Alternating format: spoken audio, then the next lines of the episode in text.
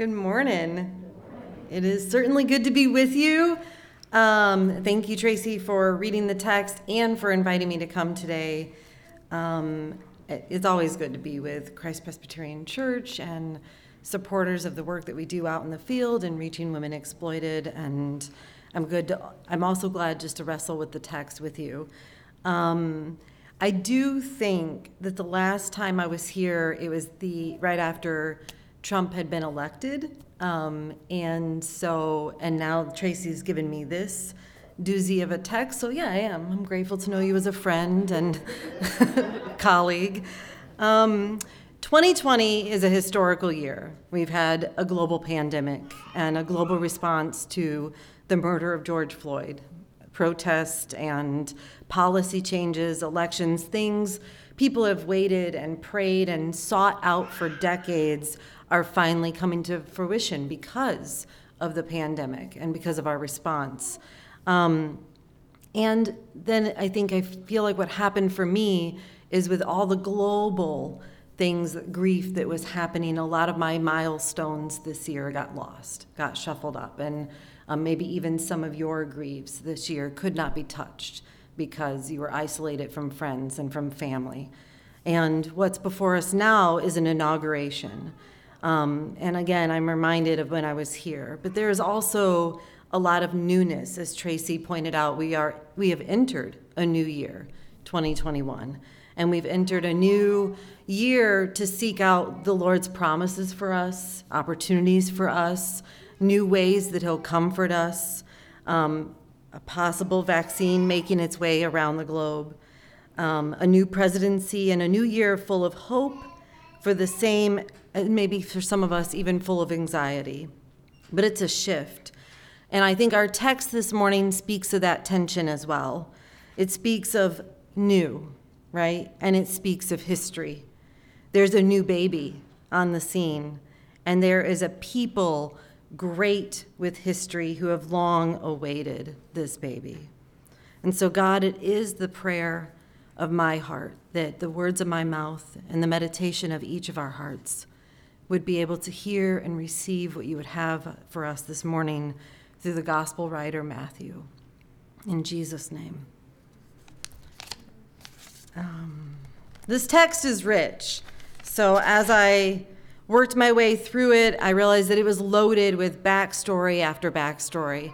The writer Matthew is sure to quickly include historical references, references that lead his Jewish readers back in time Matthew uses the history of Israel's journey and their heritage to share the gospel.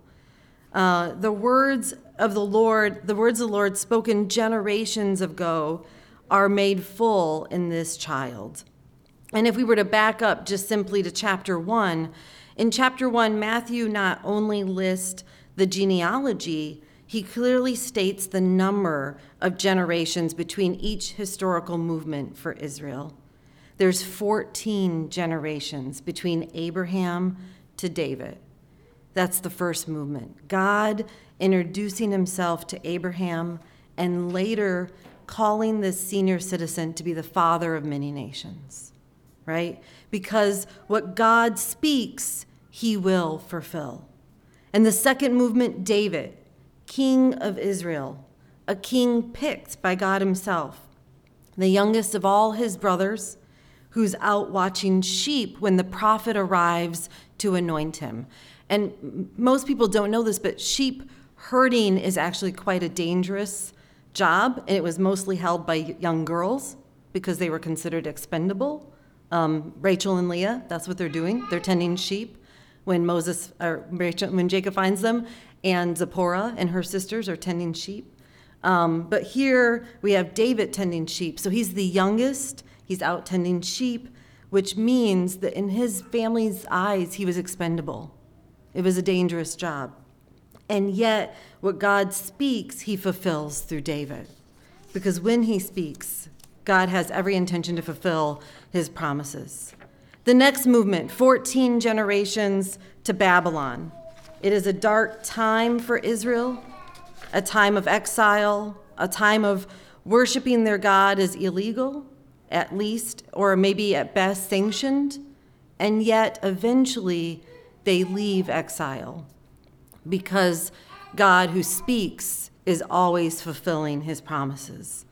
And then the last movement here, the Christ. Um, I'm going to reread for us 13, verse 13. Now, when they had departed, behold, the angel of the Lord appeared to Joseph in a dream and said, Rise, take the child and his mother, and flee to Egypt, and remain there until I tell you, for Herod is about to search for the child and destroy him. So there's a couple of key words and phrases that strike strike me as I read through the text, and in particular, this very opening verse of our text. Herod searching to destroy the child. The word search implies effort or a use of resources.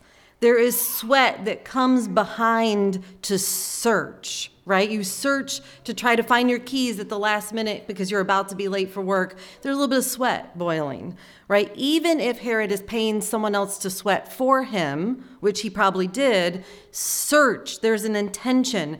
And to search to destroy, there's certainly a sense of evilness in that. And we're here, we're told later in the text that Herod becomes furious because, uh, because he was tricked. Uh, if I looked at the Greek, the Greeks the, for the word furious is pretty common for the word, like in English, to be enraged, like he was full of rage. Uh, I know for myself, I um, have wrestled with a temperament from time to time ever since I was little. Um, and it's worked its way out mostly, but the one place it shows up is driving. And in particular, when I'm driving in Boston um, and nobody's following any of the rules. One day I was in a left turn only lane and there was two cars in front of me. All three of us went straight.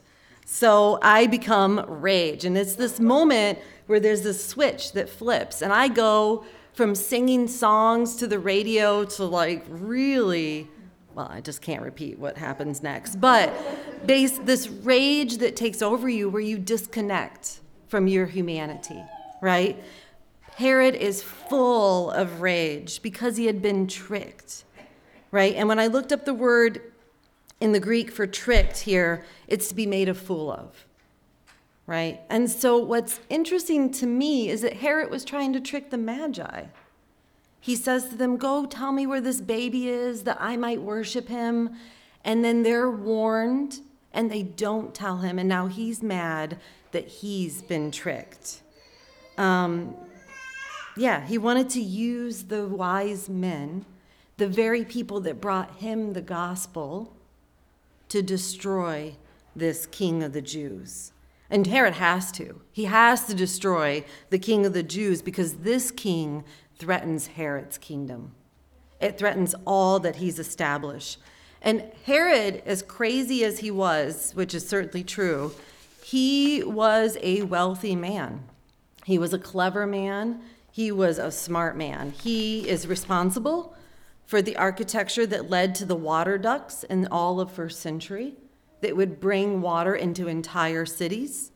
Herod built a city out in the desert where they only received two inches of rain, and in that city, he put a freshwater pool so that when his guests would finally arrive and they're dripping from sweat from their travel in the desert, there would be this pool where they could bathe themselves.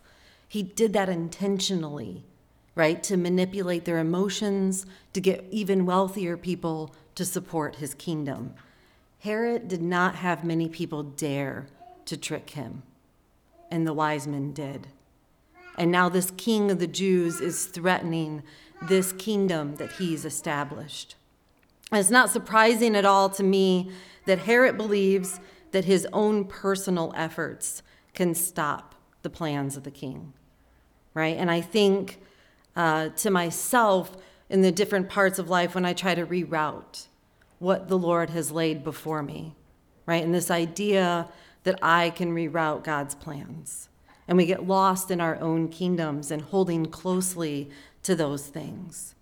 And yet, God spoke to foreigners, He used foreigners these wise men to both bring the gospel to a king, an evil king, as well as help hide his son. Because over and over again, what we know to be true is that when God speaks, when he says, this is what's going to happen, he will do what it takes to fulfill those promises. The other word that struck me is the word Egypt, the country Egypt. Egypt is about 80 miles from Bethlehem.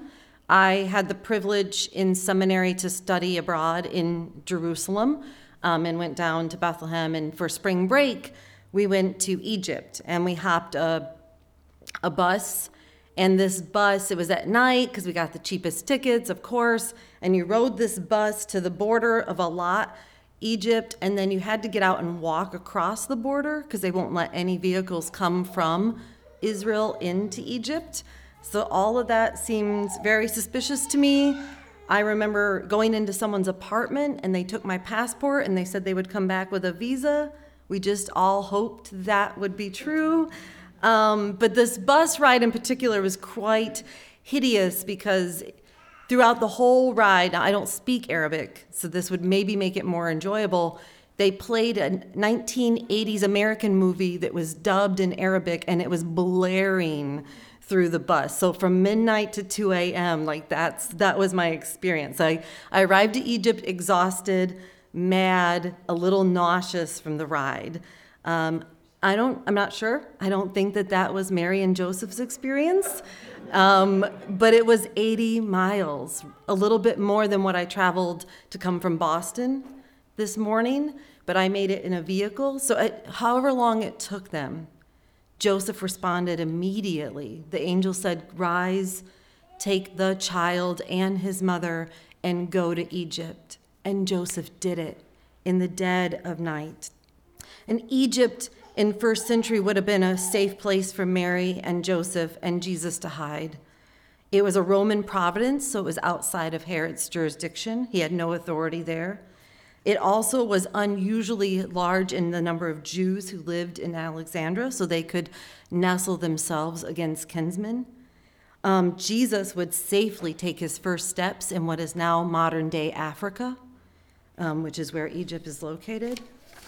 And yet, for Joseph, as a Jew with his historical ties to Egypt, hearing that word, hearing that country go to Egypt, and this is where you'll be safe, would have came with a lot of weight. Because for Jewish people, for the Hebrews who became the Jewish community, Egypt comes with historic and symbolic themes of slavery and oppression. The Jews were held slaves in Egypt for 400 plus years, right? They were treated less than their image bearing selves. They were treated far less than the chosen people of God. And so to be told, go to the place where you were once held in slavery, we know that Joseph would know this because Passover was still being practiced at the time, the celebration that announced their freedom from Egypt. Jesus grew up celebrating Passover. And so I think the writer uses Egypt for a reason. And to repeatedly say, because repeatedly in Exodus, God says to Israel, I am the Lord your God who brought you up out of Egypt, out of the land of slavery. Right? Nothing you did brought you up out of Egypt. I did. And so the writer knows that Joseph will receive this warning with some wrestling. And the writer wants the reader to remember that God speaks and he fulfills what he has spoken, despite evil kings, despite 400 years of slavery, despite when our own stubborn hearts direct us in a different direction. God still fulfills what he has spoken. What is not lost on me is the overlap between Moses and Jesus and their infant years. Both took their first steps in Egypt. Both are survivors of a massacre against their people. Both, both are survivors. Moses delivers and enslave Hebrews out of Egypt, and Jesus will deliver all who believe from their slavery. Out of Egypt I will call my son. It's a powerful text that comes from Hosea. Originally spoken to a people of a promise of when they'll no longer be exiled. And here, spoken with that ongoing promise. Yes, Jesus came as an infant, and that was the beginning of this promise being fulfilled, but we are still waiting for his second coming, for our true release from exile. Here, repeated is to direct the reader that Jesus is the true Messiah. Jesus is the true King because God is faithful to fulfill his spoken word. Fulfilled is repeated in this text, and it really literally translates to be made full. To be made full. And what else strikes me is the phrase, the child. I just thought that this was interesting. Each time the angel speaks to Joseph, the angel says, Take the child and his mother. But when God speaks, he refers to Jesus as my son. It catches my attention because Joseph is the man who will raise Jesus. And I'm sure Jesus called G- Joseph father and dad. We certainly know that that's the way the village people referred to him. Later, when Jesus is only able to do a few miracles, they say, Isn't this Joseph's son? Right? And yet, here, the writer makes clear that the child and his mother are not Joseph's. That Jesus is born of Mary, but not Joseph. Pointing once again to him being the child to fulfill the spoken word of one born of Jesse, one born of a virgin, the true Messiah and the true King. Throughout our text, we've had we've been directed to Jesus as the deliverer, as the true king, the Messiah, the fulfillment of God's word. And I'm going to just reread verse 18. A voice was heard in Ramah, weeping in loud lamentation. Rachel weeping for her children, she refused to be comforted because they are no more. Ramah is about hundreds of centuries before this. Ramah is the town where Nebuchadnezzar gathers Israel before they're taken to exile into Babylon. There, they would have been separated from their children, mother from child, as well as separated from Israel's land, their heritage, and from their God. Jeremiah uses Rachel as the mother of Israel to personify Israel's grief from being separated from communion with their God. And this reference would have been potent for the listeners. They would have remembered stories that they would have told about being in exile and the time of exile. And this massacre taking place, as Herod has massacred their baby boys and their possible heritage. You have no one to pass your family line on to, your history line on, as it would be men in this time period who would carry on this heritage. This is a grievous scene, and even there, still, God is still at work fulfilling his promises. I want to be clear here, as it can feel very heavy, that God did not have these baby boys killed. But God, in his sovereignty, knew Herod's heart long before time began. And God spoke through the prophets of the Old Testament using current situations. And in this particular text, as given to Jeremiah, God uses a horrific scene of the exiles to speak grief and truth and later hope to the people of Israel during their time of exile, both of a time of their own literal freedom and of Christ to come. And I know that several uh, commentaries would say that this, this text here, verse 18, was more speaking of the grief that the women would have experienced, or Rachel just representing Israel because they were separated from their land. But I also think it speaks of a real grief. Real baby boys were murdered here. And I know that God cares about those things. I've never been a mom and I've never lost a child, but I know moms who have, and I know men who have and it seems like a horrific and ongoing haunting experience. And I believe that the heaviness here in this text is put there for a reason. Because when God speaks, he fulfills his word. And in this grace, we know that Christmas is followed by Easter.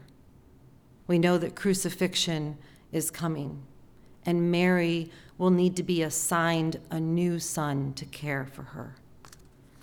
The promises of the Lord do not go out void.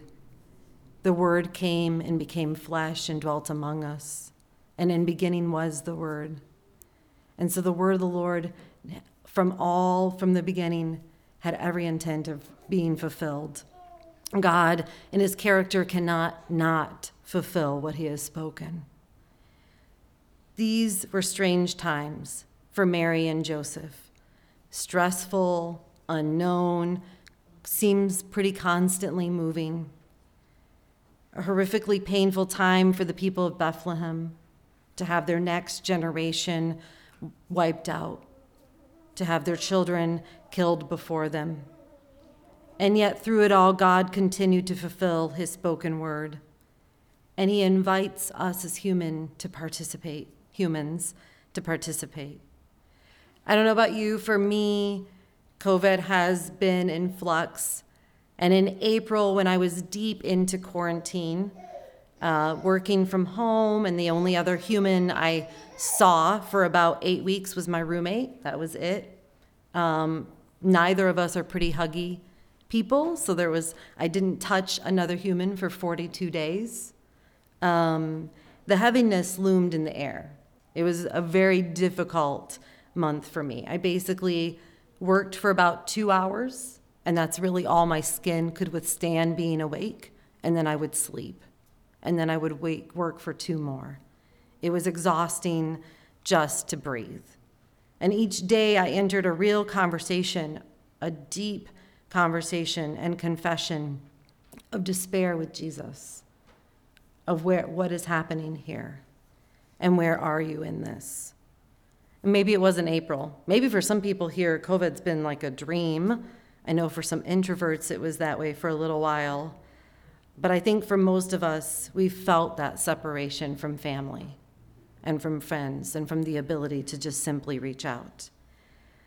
But as the writer Matthew reminds me and reminds each of us and reminds his reader that we serve a God who brought a ragtag, desert dwelling slave people to be the freedom for all nations.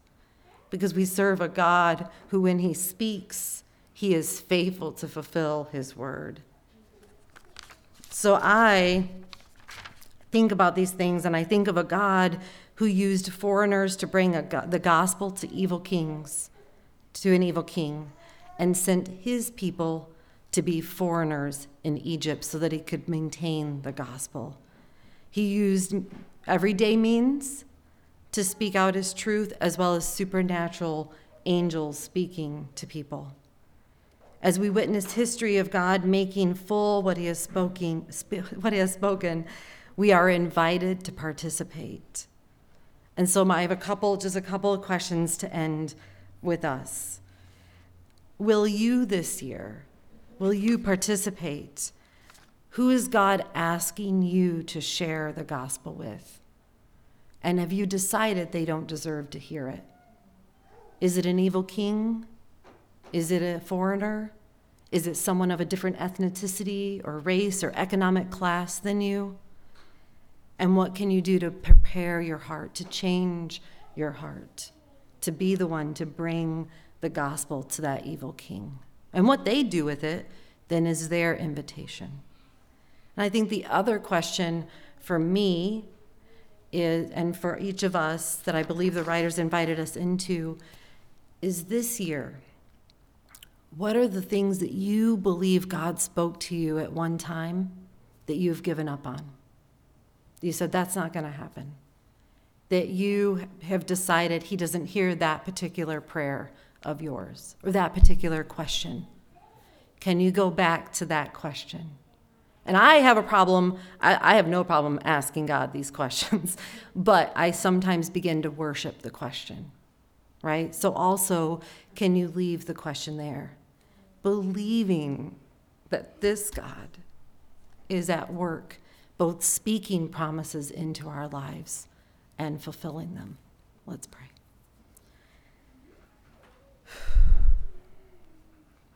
Jesus, we are undeserving. But I thank you for the poverty that you experienced on earth, financially, emotionally. I don't know who you would possibly find as your uh, colleague or equal to grieve with and to share with. And I thank you that you are a God who continues to speak beyond our circumstances and yet does not rush us through those circumstances. I thank you that you are a God who sees and hears our, prom- our, our sorrows and our questions and who speaks truth. God, I pray this year for 2021 that yes, I do pray that it would be a happier year. I do pray for the vaccine to come, not because my hope is in it, but because we can re engage with other humans in a way that's been withheld from us. But ultimately, God, I pray for my heart and for the hearts of the people in this room that you would continue to transform us by the renewing of our minds, that we would see your hands at work even more than we did last year, that we would hear almost audibly the promises and the hopes that you have for us, in particular, and for us as image bearers, as humans created to serve you. May your kingdom come. May your will be done. In Jesus' name, amen.